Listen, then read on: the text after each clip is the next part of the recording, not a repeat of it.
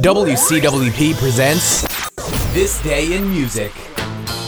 Welcome to This Day in Music, the 19th of December. The theme today is joining.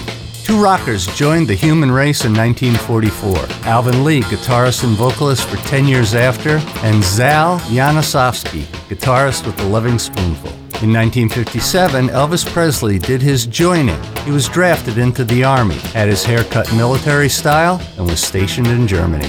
Ronnie Wood left the Faces in 1975 and joined the Rolling Stones, replacing Mick Taylor. In 1996, Avenue H in Lubbock, Texas joined the long list of name change streets when it was renamed Buddy Holly Avenue in honor of the city's hometown hero. Staple singers Pop Staples died at the age of 85 and joined the Heavenly Choir in the Great Beyond in the year 2000. And that's it for this day in music.